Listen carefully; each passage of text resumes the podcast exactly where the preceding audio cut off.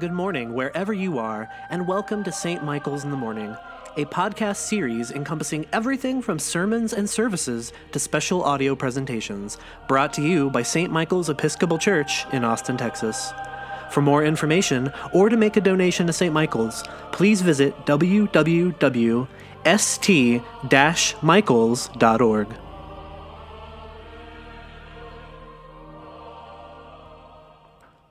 Hey friends, John Newton here, rector of St. Michael's Episcopal Church in Austin. This is the first of three reflections that I will be releasing this week. The second will come out on Wednesday and the third on Friday. My intention is just to offer a few reflections as a way of staying connected and giving us some perspective as Christians during this time of heightened fear and anxiety. There's a great verse in the Gospel of Luke where Jesus looks at his frightened disciples, people very acquainted with things like disease and war and famine, and Jesus spoke the words that I hope we're all able to hear during this time. In Luke chapter 12, verse 32, he says, Fear not, little flock, for it is your Father's pleasure to give you the kingdom. It is your Father's pleasure to give you the kingdom. And so, to root our lives and our hearts and our church in this truth, I'll offer three reflections this week. And the first, today's, is going to be on our assurance as Christians. We may not be in control, and you know, control might just be a big illusion, but that does not mean that we don't have assurance, that there isn't an unshakable truth that we can rely on when everything else seems unreliable. And so we're going to look at that today. And then on Wednesday, we'll look at hope. And on Friday, we will explore the topic of fear. But the theme for today's reading is assurance. And so with that, let's turn to a passage from the prophet Isaiah, and then we'll dive right in. A reading from the book of Isaiah, chapter 49, verses 8 through 16. Thus says the Lord. In a time of favor, I have answered you. On a day of salvation, I have helped you. I have kept you and given you as a covenant to the people, to establish the land, to apportion the desolate heritages, saying to the prisoners, Come out. To those who are in darkness, show yourselves. They shall feed along the ways, on all the bare heights shall be their pasture. They shall not hunger or thirst, neither scorching wind nor sun shall strike them down. For he who has pity on them will lead them, and by springs of water will guide them. And I will turn all my mountains into a road, and my highways shall be raised up. Lo, these shall come from far away, and lo, these from the north and from the west and these from the land of Syene. Sing for joy, O heavens, and exult, O earth. Break forth, O mountains, into singing. For the Lord has comforted his people and will have compassion on his suffering ones. But Zion said, The Lord has forsaken me, my Lord has forgotten me. Can a woman forget her nursing child? Or show no compassion for the child of her womb? Even these may forget, yet I will not forget you. See, I have inscribed you on the palms of my hands. Your walls are continually before me. Here ends the reading. I'd like to begin by acknowledging something that we all really know, but we don't like to admit. Faith is hard. Staking our lives on the faithfulness of God, especially at moments like this, can be really, really hard. You see, there is an enemy, an enemy that lurks like a lion and is always on the prowl, and that enemy isn't consumerism or the media or the culture. No, the greatest threat to our faith is despondency. Despondency is what happens when the brokenness of life breaks us. It's what happens when we lose hope. And knowing that faith is hard and that it's often threatened by this lurking enemy of hopelessness, we need to ask whenever we feel despondent, What assurance do we have that God loves us, that God is with us, and that, as Revelation puts it, that God is at work making all things new? What is our assurance as Christians? This is the question the people of Israel are asking in this reading from the book of Isaiah. And in the first five verses, it's God that does all the talking. God is responding to the people's fear and to their real sense of loss that comes with being exiled. You see, Israel's temple had just been destroyed, and that temple was their assurance. Their assurance that God loved them and that God was with them and that God would never forsake them. And when the Babylonians demolished that temple, they at the same time demolished the people's assurance. So, in the first five verses of the reading, God tries to comfort them. The prisoners, God says, are going to be set free one day. The people in darkness will come into the light. My kingdom will be established, and people from all over the world will flock to be a part of it. And in verse 13, God really takes it up a notch. What I'm about to do, God says, is so amazing, so amazing that even the mountains will break forth into song.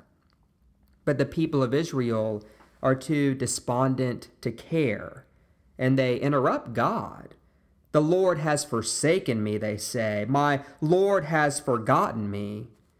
But I'm sure you get the gist for what they're really saying. You say you love us, God, that everything's going to work out fine, but we feel forgotten. And for all we know, it's just a bunch of talk. God, you say you love us, but how can we be so sure? Now, before we look at God's response, we need to pause. At some point in our life, we have felt like this, or perhaps in the coming weeks, we will. I mean, right? We've all had those moments when the brokenness of life threatens to break us. We get divorced, the prognosis is bad, someone we love dies, we get depressed, we lose our job, we lose our hair, we lose our confidence, we see the failings within and the pain without. We turn on the news, and it's nothing but wars and rumors of war. We all have those moments whenever we feel forgotten, and it is precisely these moments that can make faith hard. Yes, we know the promises of God, but we want assurance. God says He loves us, that everything will work out just fine, but we feel forgotten. And there's a part of us that wonders is it all just a bunch of talk? How can we be so sure? One of the things I've always loved about God is that whenever we question God, in Scripture, God often questions us back. Can a mother forget her nursing child? This is what God asks the people of Israel. And for those of you who love to think of God as the bearded man in the sky, Isaiah gives us a different image. Can a mother forget her nursing child? Now, this will not shock anyone, but I don't know a whole lot about nursing a child. I do know what pleasure my wife Emily took in nursing our two daughters, Annie and KK, and as I think back on that time, I'm very aware that I literally am unable to think of an image more tender than this of a mother nursing her child. You see, in all human relationships, a certain level of give and take is required. A friendship, a marriage, a business partner, both parties have to give and take. That's just how our relationships work. They are to some extent conditional. That is, of course, except for one relationship and that's the relationship of a nursing mother to her child. This relationship is unconditional. The mother gives everything. But not only that, it is a relationship where the mother's physical and emotional comfort is tied to her ability to nurse. In fact, when a mother nurses her child, her body releases chemicals that fill her with an overwhelming sense of delight and contentment.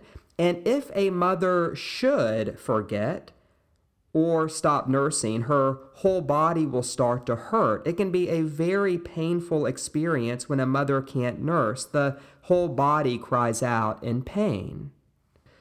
The point, of course, is that both emotionally speaking and physically speaking, it's impossible for a nursing mother to forget her child.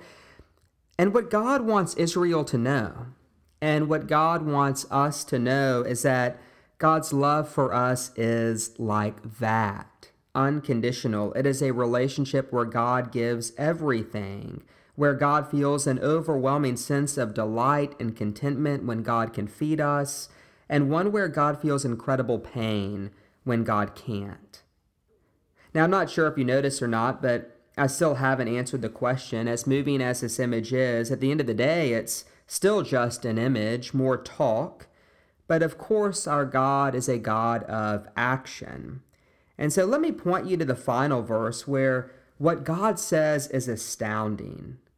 I've inscribed you on the palms of my hands.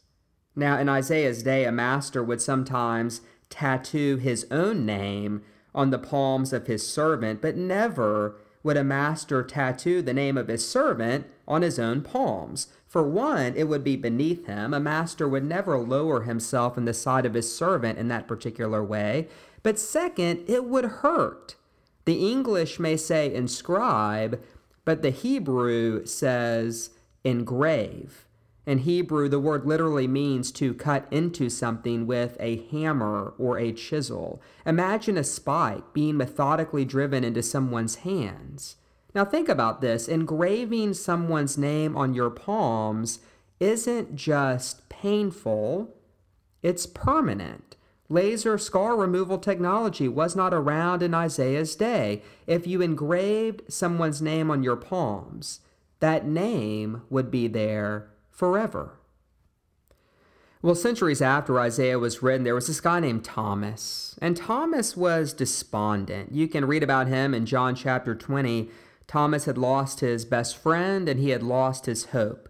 My Lord has forsaken me, he said. My God has forgotten me. Thomas's friends were all saying, He is risen, he is risen, he is risen, but Thomas was too despondent to care. He felt forgotten, and for all he knew, it was just a bunch of talk. How could he be so sure? Well, Jesus appeared to Thomas, and what Jesus did next was so significant. He showed him his palms, palms that had been cut into with a hammer and a chisel, palms that had recently been driven into with spikes, palms that had been engraved. Thomas, he said, here is your assurance. I will never leave you or forsake you. Your name is engraved on my palms. I believe that our witness to the world as Christians begins when we know our assurance, when our life is rooted in an unshakable belief that in the face of human despondency and fear that God still speaks a grace-filled word. This is our faith, that the word became flesh, was nailed to a cross, and embraced all the world's despondency both with us and for us. Our God is not a God of talk, God is a God of action. And so, yes, we will have those moments. We'll have those moments that threaten to break us.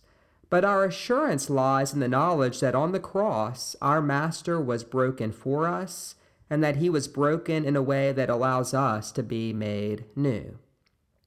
Faith says the author of Hebrews, is the assurance of things hoped for. What exactly is the nature of that assurance? It's that our names are permanently engraved on the palms of God. It's that it would be more likely for a nursing mother to forget her child than for God to forget about us. It's that on the cross, God gave everything. And so let the heavens sing and let the mountains break forth into song, for the Lord has comforted his people. Let us pray. O God of peace, who has taught us that in returning and rest we shall be saved, in quietness and in confidence shall be our strength. By the might of thy Spirit, lift us, we pray thee, to thy presence, where we may be still and know that thou art God. Through Jesus Christ our Lord. Amen.